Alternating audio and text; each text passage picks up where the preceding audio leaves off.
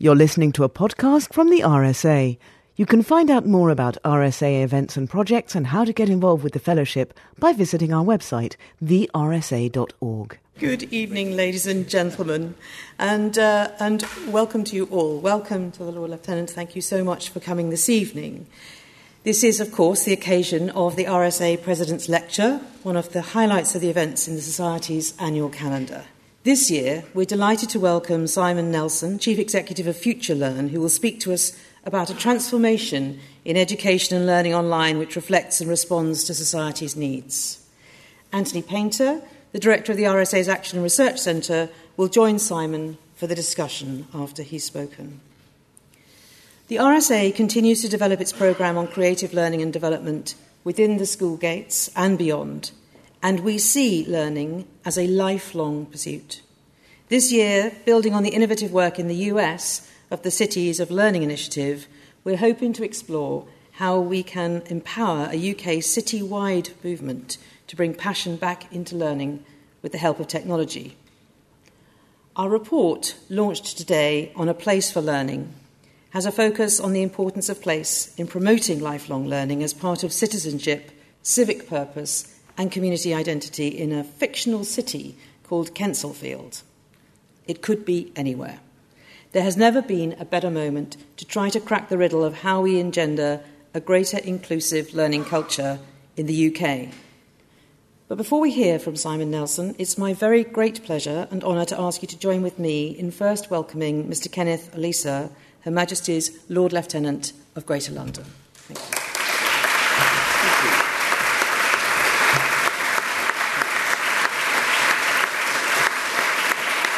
Well, good evening, ladies and gentlemen, and, and, thank you very much for that warm welcome and the fact you've named this imaginary country after me. I'm very pleased, or city rather, after me. That's an extra honour that I wasn't expecting. Um, I just want to make a couple of quick remarks about why I think what we're doing this evening is so important. Uh, my wife and my children and I frequently go on holiday over many years to France uh, actually the south of France. And one of the best bits about going on holiday down there is not the sun and the sand and the weather and so on. Those, those are all rather popular with the family.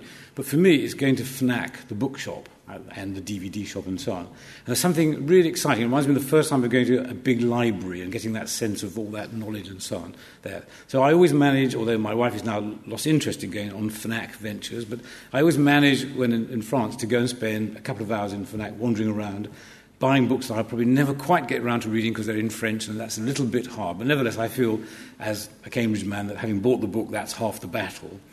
And, uh, and, uh, and, I, and, I, and I remember every time I go in there, there'll be some big display, and we'd be caught in this big display, like a sweet shop. And the books would be on philosophy. They almost always are, if you think back to the times you've been to Fnac, they're on philosophy. Book after book after book. And if they're not on philosophy, they're going to be on politics. And if they're not on politics, they'll be on biography of a politician who's a philosopher. It's all there in front of you. Now, it's not quite fair to make this comparison, but if you go into W.H. Smith, the books that are laid out are autobiographies of TV celebrities possibly a taxonomic or possibly even an oxymoronic set of words there. But anyway, never mind. Autobiographies of people in whose lives, at the very best, their claim is that they are normal people, that they're clearly not. So there's nothing there. There's no thought, there's no depth, there's nothing. And that's, that comparison resonates with me uh, rather deeply. It was amplified, though, in the Brexit debate. The scars for which we will bear for a generation and the, the fallout we're all still dealing with in another time, in another place, I would talk about the divisive nature of that whole campaign. But I, tonight, it, it's not about that. Tonight, I just want to quote from a chap who drives me around as uh, occasionally as Lord Lieutenant. He was puzzled by the Brexit debate as we went into it. He was more puzzled by the outcome. But he was really grumpy about the nature of the debate and we probably all were, but his description of it is so powerful. He said, Sir, you know, watching that debate, listening to that debate, reading about it in the, newspapers, it was like two drunk men in the pub arguing about something. So I want to establish in your minds a spectrum. On one end of the spectrum are those tables of Fnac based philosophical works, and the other end is the British two drunk men arguing about something of fundamental importance to our nation. In this generation of if it doesn't work, you turn it off and turn it on again, rather than trying to work out what has gone wrong and then solving the problem. I think we have a national challenge, and it's to move the needle of collective thought closer to my FNAC end and away from the other end, which tragically could start with an F where we're in the pub, but at the other end of the, of the point. And the RSA plays a critical role in the UK in helping to move that needle. There are too few places in the UK where intellectual thought is worth a premium and where it gets the kind of coverage that you'll be getting this evening. And that's sufficient intellectualism from me. I will now get off the stage and hand over to the real star who has generously named his town after me. Thank you. Thank you.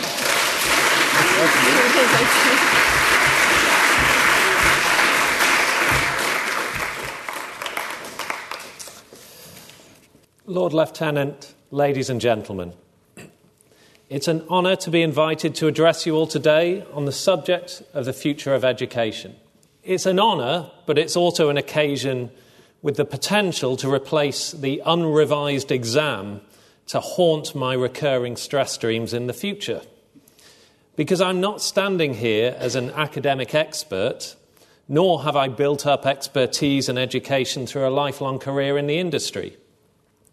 In fact, before being offered the opportunity to set up and run FutureLearn, my roots were in media, where I spent nearly 15 years leading digital change at the BBC. So, in order to offer a unique and hopefully pertinent insight into this critically important area, I will draw heavily on the primary sources to which I have unique access the voices of our nearly 5 million learners and hundreds of teachers and I'll hopefully draw some parallels with the RSA, an institution whose continued focus on learning and development and giving everyone the opportunity to contribute in a complex and unpredictable world feels completely aligned with FutureLearn's mission. It's exactly five years now since MOOCs, massive open online courses for those of you new to the term, swept through the global higher education market. MOOCs are online courses, often between two and ten weeks long, which draw thousands of people to learn together, in some cases, tens or even hundreds of thousands. And in January 2013, Thomas Friedman, the New York Times columnist, said the following on the topic Nothing has more potential to lift more people out of poverty by providing them an affordable education to get a job or improve in the job they have. Nothing has more potential to unlock a billion more brains to solve the world's biggest problems. And nothing has more potential to enable us to reimagine higher education. Now, those are bold words. And I've spent the four years since launching FutureLearn having to confront some of the overhype that this represents as well as the equally unfitting dismissal of MOOCs that many skeptics, provoked by this digital utopianism, have often, sometimes gleefully, pronounced. And I had experience of this at the BBC as well.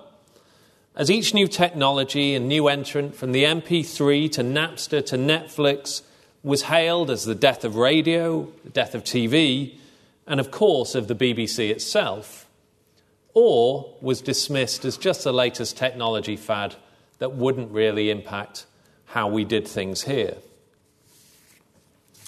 More proportionate responses are required to new technology, not to comfort the complacent, but to inspire and catalyze real transformation.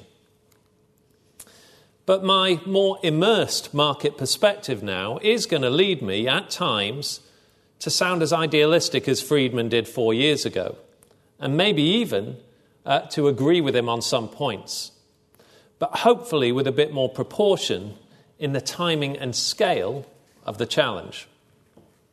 Because there's no question that the potential to transform access to education is in our hands. And what's more, only the internet can enable us to adequately scale the provision of education to meet the exponentially increasing needs of the world.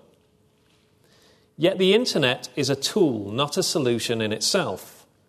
And while MOOCs are an incredibly powerful catalyst for rapid change in the industry, They're just one element in a much broader digital transformation. And more than just broadcasting information to people, to which many of the uh, early online learning providers have limited themselves, more even than just reaching people, we must reach, engage, and inspire them so that they're empowered to change their own lives and ultimately the world. And the key opportunity that we at FutureLearn are focused on to harness that potential brought by the internet is social learning. And indeed, bringing a collaborative, peer to peer element to education is one of the internet's greatest offers to education, we believe. Let's look back 50 years for some context. In 1964, the newly elected leader of the Labour Party, Harold Wilson, had a vision to create something he termed the University of the Air. His first address at the Labour Party conference in Scarborough became known as the White Heat speech because he said, The Britain that is going to be forged in the white heat of this revolution will be no place for restrictive practices or for outdated methods. It was intended to provide a wake up call to those involved in education and industry about the impact on society that rapidly advancing technology was going to have. The white paper that followed two years later, when Labour were elected to power, recognised that whilst a traditional degree is important, the new economy would need a range of skills that traditional approaches to education were, and still are, too slow to deliver. I'm sure that Harold Wilson was sometimes accused of overhyping at that time. And yet, the University of the Air, of course, became what we now know as the Open University, the founder and the whole owner of FutureLearn. And it's difficult to overestimate the impact it has had on education in the UK and the effect of its founding and pioneering work in distance and online learning on the many open universities that have sprung up around the world subsequently. So, back to today, and 27% of British citizens have a degree, compared to 18% in 2004 and just 5% in 1966. But we know that progression from school to the next educational level remains a huge challenge. I was at a dinner with some current undergraduate students recently and was saddened to hear the student president for a top UK university regretting that she's chosen university. Another wishing he had been better informed at school, where university was presented as the only next option, rather than force himself into debt. Their decisions were driven by their financial situation. We need to do more for school leavers of all ages, and we can move beyond the worthy but still relatively small scale attempts at widening participation that are attempting to break down barriers that still exist to block many from progressing in education. Equally, the degree is no longer fit for all purposes. And for those cases where it is the appropriate choice, it's often no longer enough. Whilst more employers are now demanding a degree as a minimum requirement, those leaving higher education need more ways to stand out. In addition, most employers find recent graduates to be lacking in key communicative, critical thinking, or technical skills. Once in work, many of us now change our career, not just our jobs, several times in our lifetime. And a large number of those jobs are either radically changing due to rapid technological change and digital disruption, or simply didn't exist five years ago. This requires us all to be lifelong learners and engage in continuing professional development, whether mandated by our employer or not.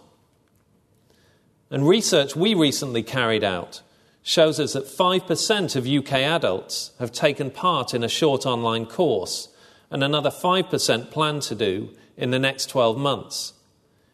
It's just a beginning, but we believe these online courses are finally moving into the mainstream.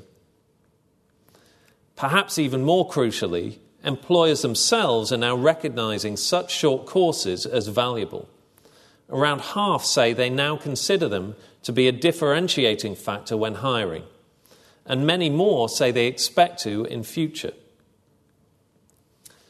But once you leave the UK and move beyond the developed world, the scale of the challenge becomes so huge it's almost bewildering. I visited India a couple of years ago with a, a UK government mission. And they were talking about uh, the need to reach and improve education for tens of millions of people. Our traditional approach as UK education to developing bilateral education partnerships felt dated and no longer relevant. Scaling the traditional modes of education adequately just isn't feasible. There are an increasing number of digital platforms, though, that are starting to crack the code to educating effectively at scale and opening up educational opportunities that previously were the exclusive preserve of a privileged few. And of course, one of the best ways to open up access to education is to make it freely available to anyone, anywhere. This, too, has been one of the most revolutionary aspects of the last few years in higher education, as most of the world's most respected and credible institutions have begun to deliver high quality courses online for free. Now, of course, they don't do this for purely altruistic reasons, and many of the startups, like my own, that are enabling this shift are trying to find innovative new commercial models that incentivize and future proof those organizations willing to experiment with free to reach scale and deliver greater impact than ever before. One such new model is to try to break down the monolithic degree into modular courses that can be studied more flexibly alongside work. This helps to fit learning into daily life and enables people to try out education before committing to full time study, or to pay just for the credentials required.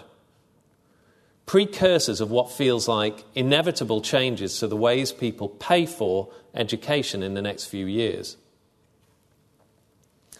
But it's about more than just making things accessible. And one area which we believe is too often neglected uh, is to make education truly engaging. So that people who wouldn't normally look to education to help themselves, or else wouldn't normally find help in education, can start to do so. Because unlocking a door that no one will open won't achieve anything. Bottom line is if we want to both reach an ever growing audience and empower them to get what they need out of education, it's got to be engaging, it's got to be enjoyable.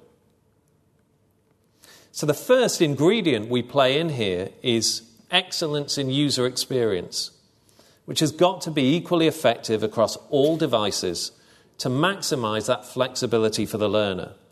It's got to be uncluttered, it's got to be simple, technology can't get in the way of enabling learners to find what they need and to progress through their learning.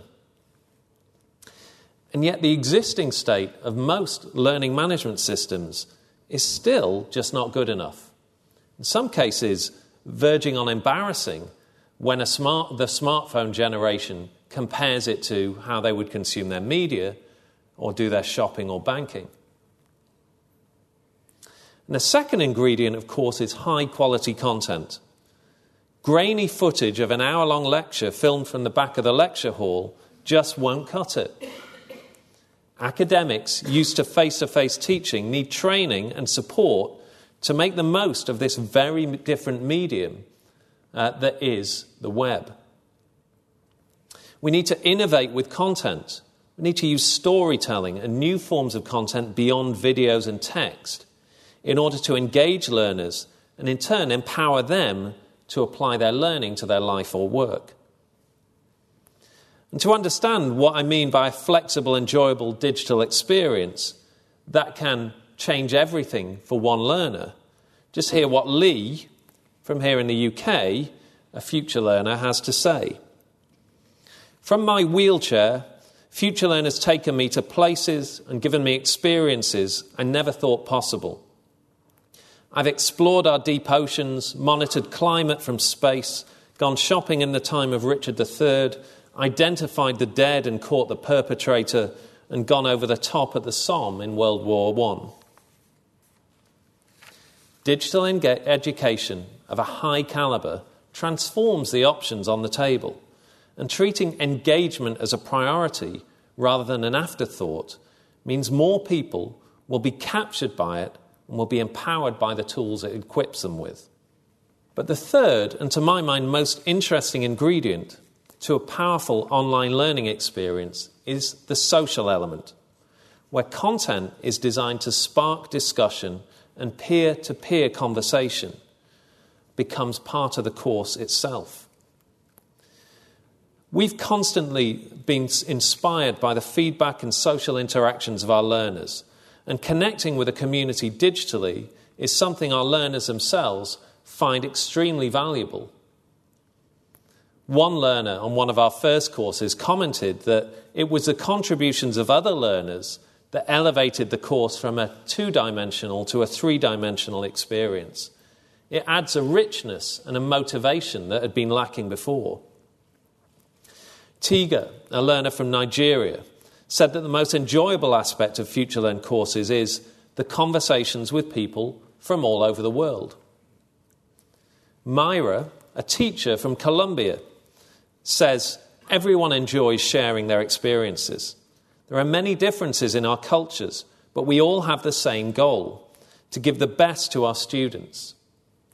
That sense of a global community coming together and learning together and learning from each other is spine tingling when you see it in action.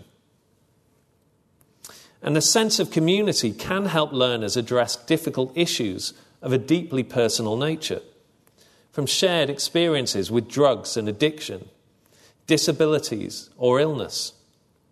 One of our learners said, The experience of mental illness in the family can be very isolating, and it's hard to find others who understand to reach out to.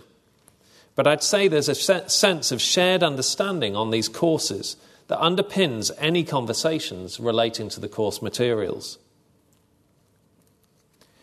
But as well as a powerful tool for learners, it's an incredibly effective method of teaching as well. It's enabling educators to achieve things that they just wouldn't be able to in a traditional classroom. Healthcare courses have benefited especially from the social learning approach that we're pioneering. A lead educator on a course about cancer said the course was one of the most valuable teaching experiences she had ever had. Because, as well as a traditional teacher student community, they were joined in a global classroom by fellow academics from all over the world, professionals, patients, families of patients, all together challenging what the educator was saying, discussing the solutions together. The University of Glasgow are developing courses that will be simultaneously open and free to the world, but also an obligatory element of one of their elective modules on campus. This exposes their students to a range of different perspectives. It brings the world into their classroom. Thus, they're enhancing their own students' on campus learning while also sharing their excellent teaching material with the world. Agriculture and climate change, politics, social and commercial entrepreneurship, the potential for the global public to learn across boundaries and cultures in these shared but varied issues is manifest. And increasingly, it's an incredibly powerful research tool for those educators, able to test and respond to the ideas of thousands of people around the world and crowdsource new forms of research, as well as using these new techniques to disseminate, raise public awareness, and the impact of research. And this form of social learning can also excel where education is impossible in a traditional format. The London School of Hygiene and Tropical Medicine were unprecedented in their incorporation of a digital learning opportunity into their wider humanitarian response to the Ebola outbreak of 2014 15. Nurses in treatment centres all over affected areas in West Africa uh, took the course. In one case, we got an email uh, from uh, 40 nurses who'd uh, taken the course on a single mobile phone that someone had downloaded all the materials for. Um, they were only eligible for one certificate, so they emailed us if they uh, could get around that, which of course we helped them with. Um, so, in educating people in a crisis setting, we believe we can start to bridge the gap between humanitarian and developmental approaches to international aid by starting to address some of the problems causing crises in the first place. Beyond public health, there are a multitude of challenges worldwide that education must and can rise to meet.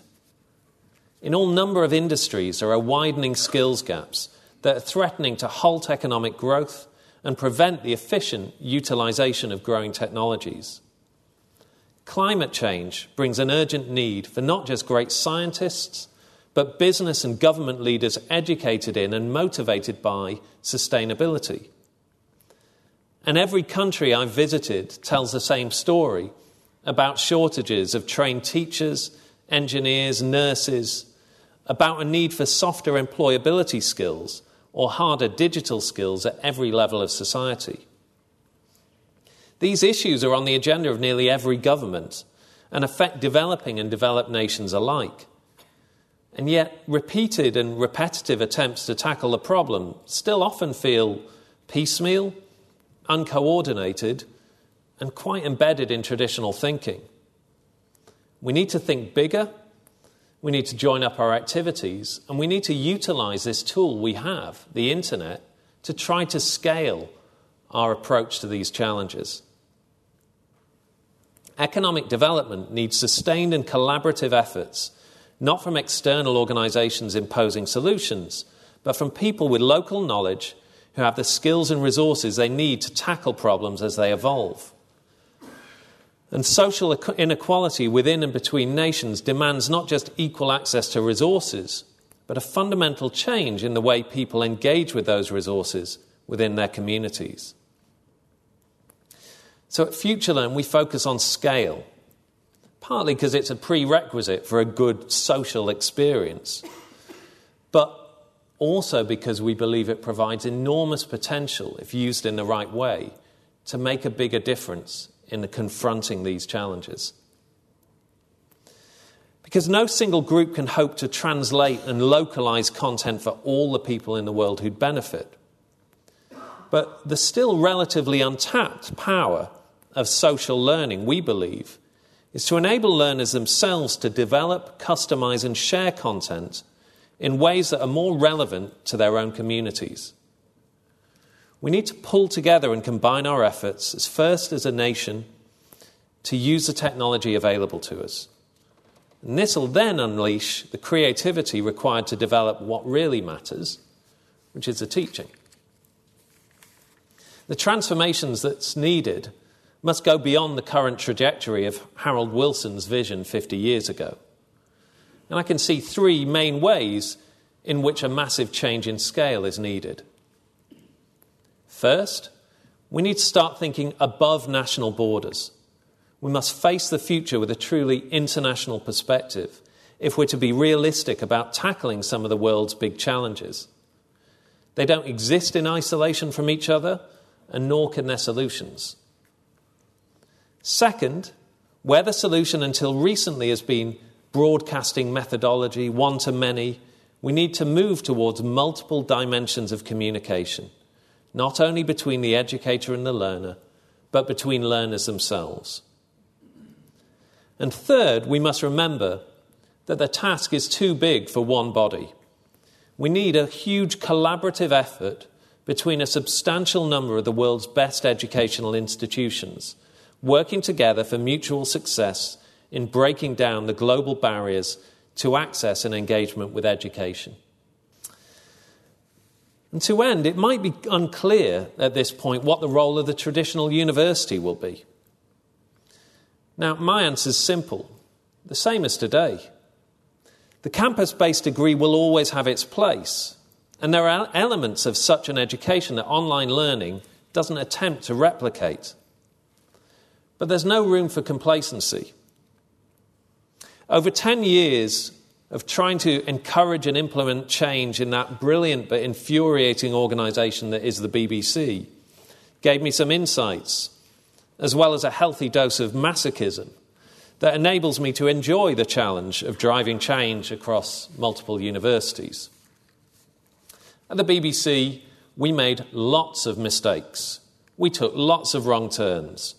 Sometimes we only stumbled upon the right answers. We like to pre- pretend there was a plan, uh, but believe me, that plan was heavily argued, debated, challenged, and adapted. So, the first message to the university sector is there isn't a clear path or a right answer, but experimentation is key.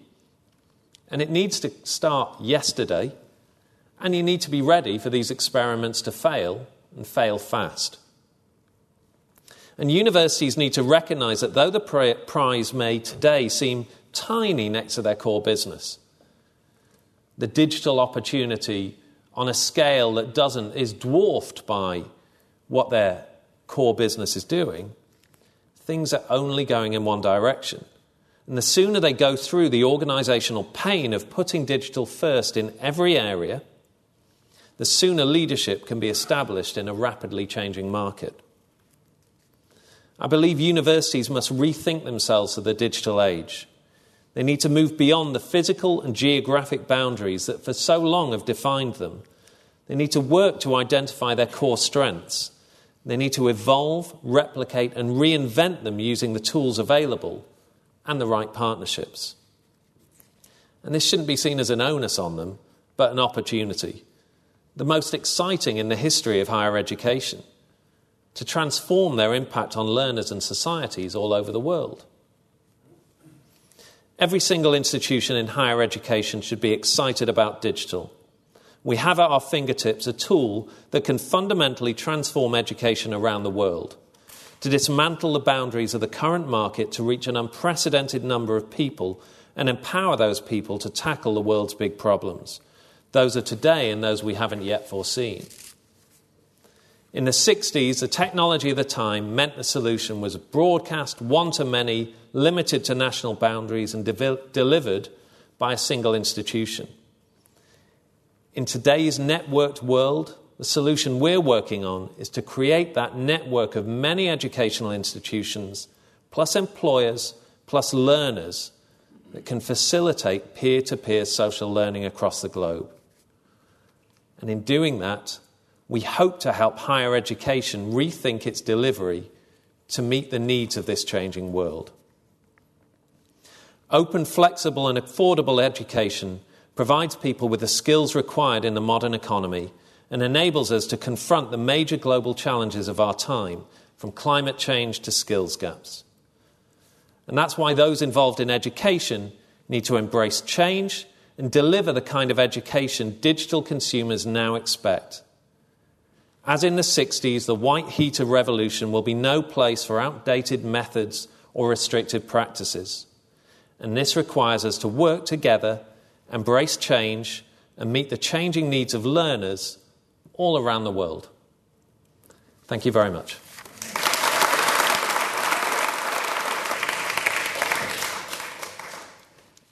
Thank you, Simon. That was uh, utterly fascinating. I want to start off with this question of the universities. Um, I had a conversation with a senior leader in a university relatively recently, and we are talking about the future of higher education. He said, Well, the future of higher education is obvious. And I said, Well, what is it? He said, Well, it's MOOCs.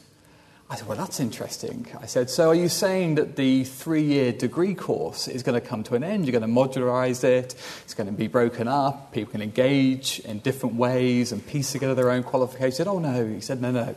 The three year degree will stay, but it's part of our offer for alumni. So uh, the degree of resistance that is going to be experienced not just within the universities, um, but within the sort of policy, funding, regulatory environment. There's a whole system around it. And I wonder how quickly the model is going to be able to accelerate through what is quite a sort of embedded resistance.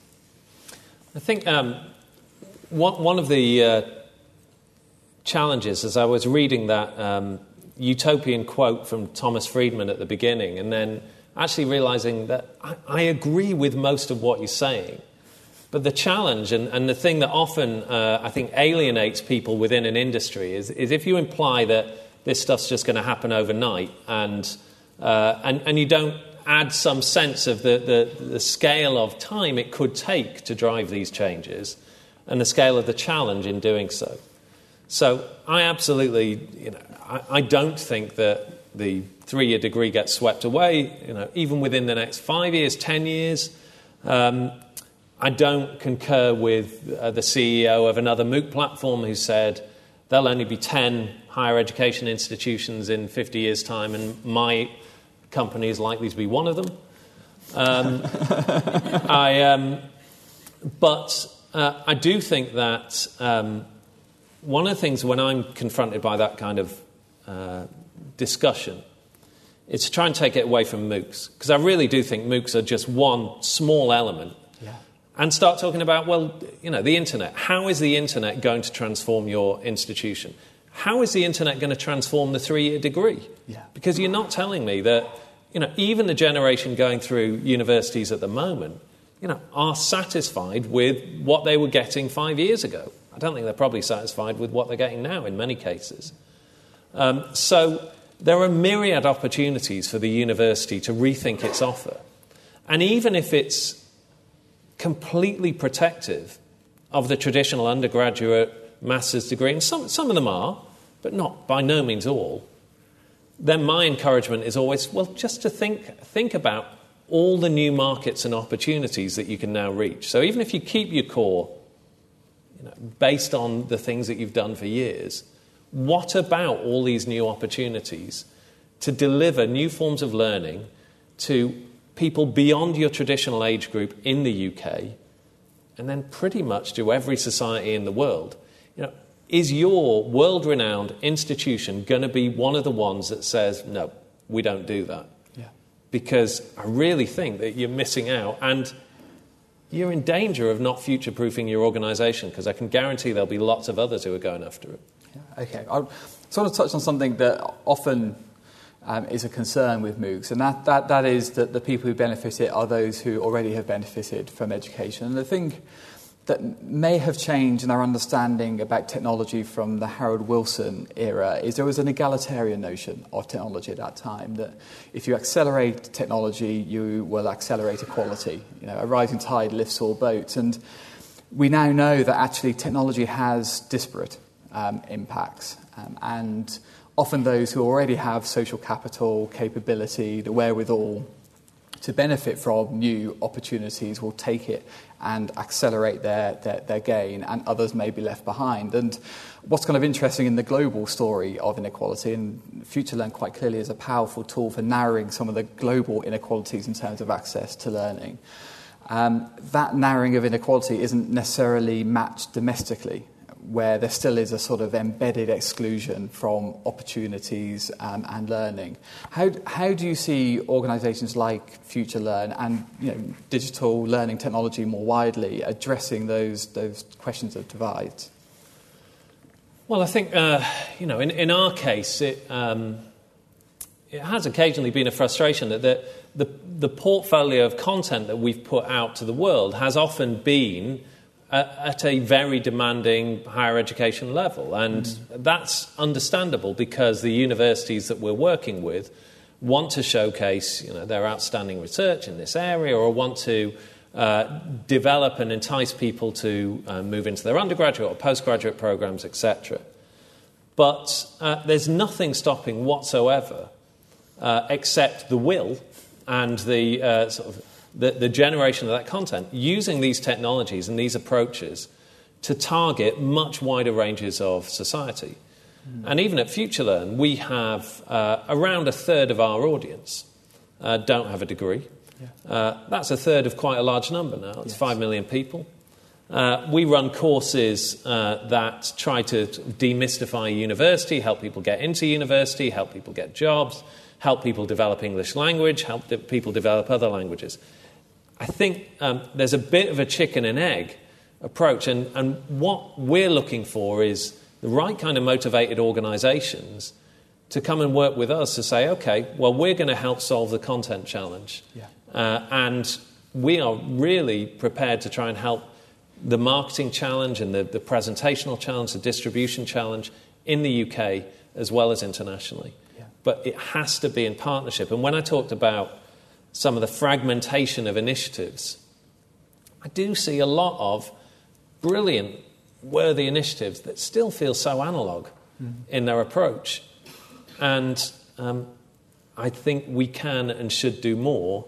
And I think we should, you know, join up some of these institutions and try and do something at scale because the tools are there now. Yeah. What, what's stopping us? And I, I think it's interesting that you've gone for the, the global at scale model for completely understandable reasons. It, it, it, when we've looked at some of this in terms of how you can integrate new digital technologies into widening access to learning achievement progression, we've kind of gone for the opposite route. And we're looking at you know, city place based um, ele- ways of intervening. Um, going back to the sort of social connections and peer-to-peer element, well, that's local as well. And you know, thinking about the BBC, it obviously has a global presence, um, but it has an exceedingly local and regional presence also. And how do you see those two levels of intervention working together, or, or do you think ultimately that the, the local ones are doomed to fail because they, they can't get access to sort of content you're able to? No, I, I, absolutely not. I, I see I see the, the, the, whole ecosystem working together, and uh, I think again at the moment it's all it feels all quite fragmented. But actually, if we could coordinate a bit more, you know, the digital delivery to flow through and alongside some of these local initiatives, I think the power of that uh, uh, digital delivery would be immeasurably improved yeah. by the addition of you know some physically based, you know, social as well as you know. Uh, educational um, aspects. Great, thank you. Okay, I'm going to open it out to um, the audience. Thank you. I just finished a certificate, a short certificate with MIT Media Labs, and it's responding a Dilbert cartoon. How does your 30 year experience help to solve this problem that is a year old problem and a year old technology? A lot of emphasis of what you said is about training initially fresh students there's a lot of people 30 years, 40 years, 50 years old that need retraining and that would go for short certificates. And respectfully, this has a, a bigger social impact in regaining these people into society. Great. So, can you comment on that, please? Thank you. Thank you. And this lady at the back here.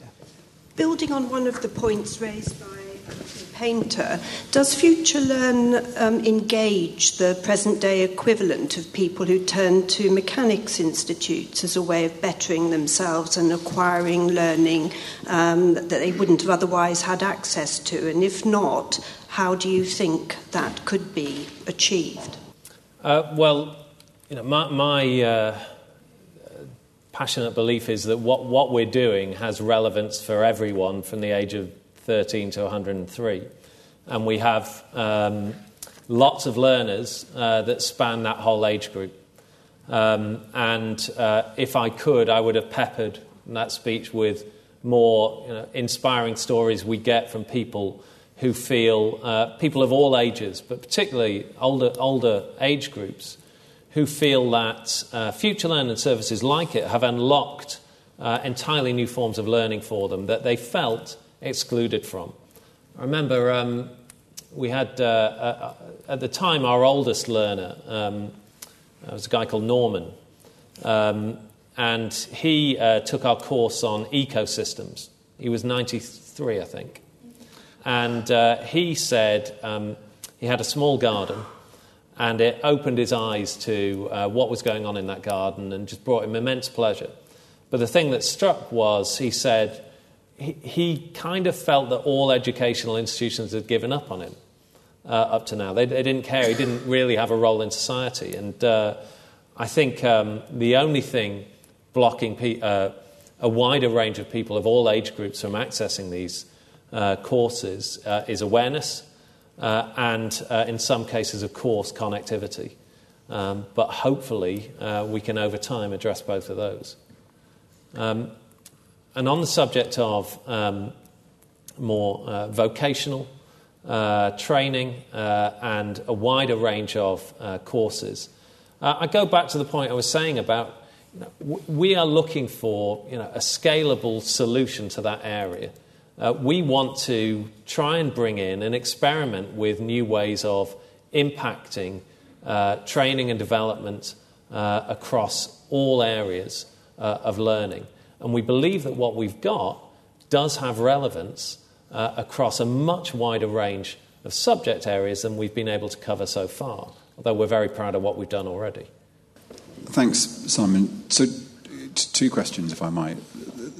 The first is that had we asked you to speak 20 years ago, I suspect that you would have predicted a much more profound transformation of education by technology by today than has actually happened. And in many ways, if you go into schools, you go to universities, you go to colleges, they are much more similar to how they were 20 years ago than most people thought they were going to be who were excited about technology. So I'm interested, firstly, in what do we learn from the fact that actually technology has not transformed education the way in which a generation of people, it is now a generation of people, have yeah. predicted, and what is different now? And then, secondly, if I might, what about employers? One of the challenges here is the ambivalence of too many employers towards the idea of their workers developing not just vocational skills, skills and work, but just broadly developing and growing as human beings as something which actually makes them you know, better workers and better people. Do you think we need to do more work about getting employers to understand that having a workforce that is learning is a good thing for them as well as a good thing for society and those workers? Thank you, Peter Fell, RSA trustee. Um, it strikes me that millions of people are making choices about their place. They're travelling on boats across the, the Mediterranean, um, and their education is being disrupted, their lifetime learning is being disrupted. And it would seem that digital learning is a, really interesting opportunity uh, to re engage people with their own civilization and indeed with, with the cultures they're moving into. How do we get the, the money to flow to engage that group of people? Great. Thank you. Um, you touched just for a moment on the whole thing of the financial model and uh, courses being free. And I wondered if you wouldn't mind just expanding on that, both in terms of how it's working now, how you see it working in the future, um, and not limiting it to universities. You know, thinking with these questions like vocational learning and employers and so on, uh, what might be the financial model beyond the university being involved? Mm. Okay. Um, well, I'll go back 20 years first. Um, and uh, it's a really interesting question, actually, because 20 years ago I was just starting at the BBC. And uh, um, actually, you know, I was uh, in the in BBC Radio, head of strategy, and starting to confront uh, the challenge of digital and how that might change. And um, I think that uh, what I watched then over 10 years in radio and then five years in TV and since is the shifts don't quite occur where you think they're going to. So at the start in radio, as I say, many people thought that BBC, you know, many, many BBC radio stations would be irrelevant once you had iTunes, once you had Napster, once people were able to self select on demand, etc.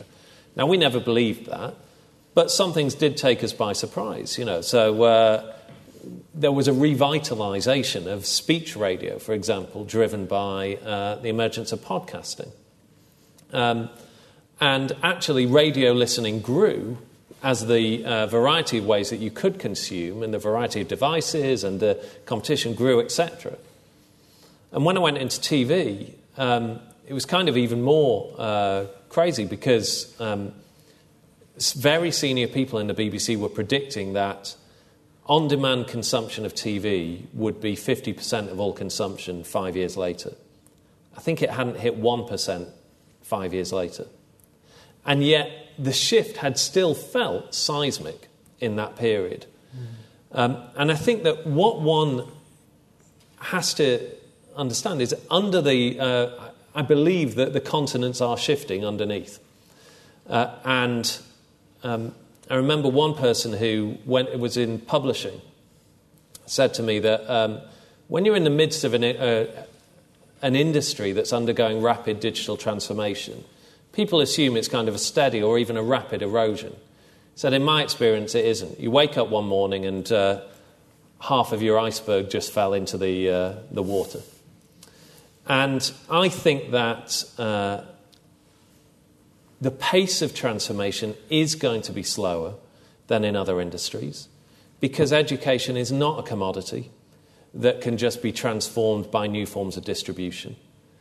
Um, there are huge and appropriate barriers to entry for a whole range of new players around schools, around education systems, around credentialing, etc. But I think if you look at what is one of the most vibrant markets at the moment in digital, it is education. And it feels like day in, day out, uh, solutions are starting to be found. And I think the only thing that one would debate is the pace of change. I believe the fact of change is now inevitable. Ask me to pin by when, I won't do it. Um, Employers and convincing them that their fulfilled workforce, engaging, learning, developing is a critical part of their, their own interests. I mean, we, we are finding actually employers have a huge appetite um, for much more flexible and relevant uh, ways of uh, developing their workforce.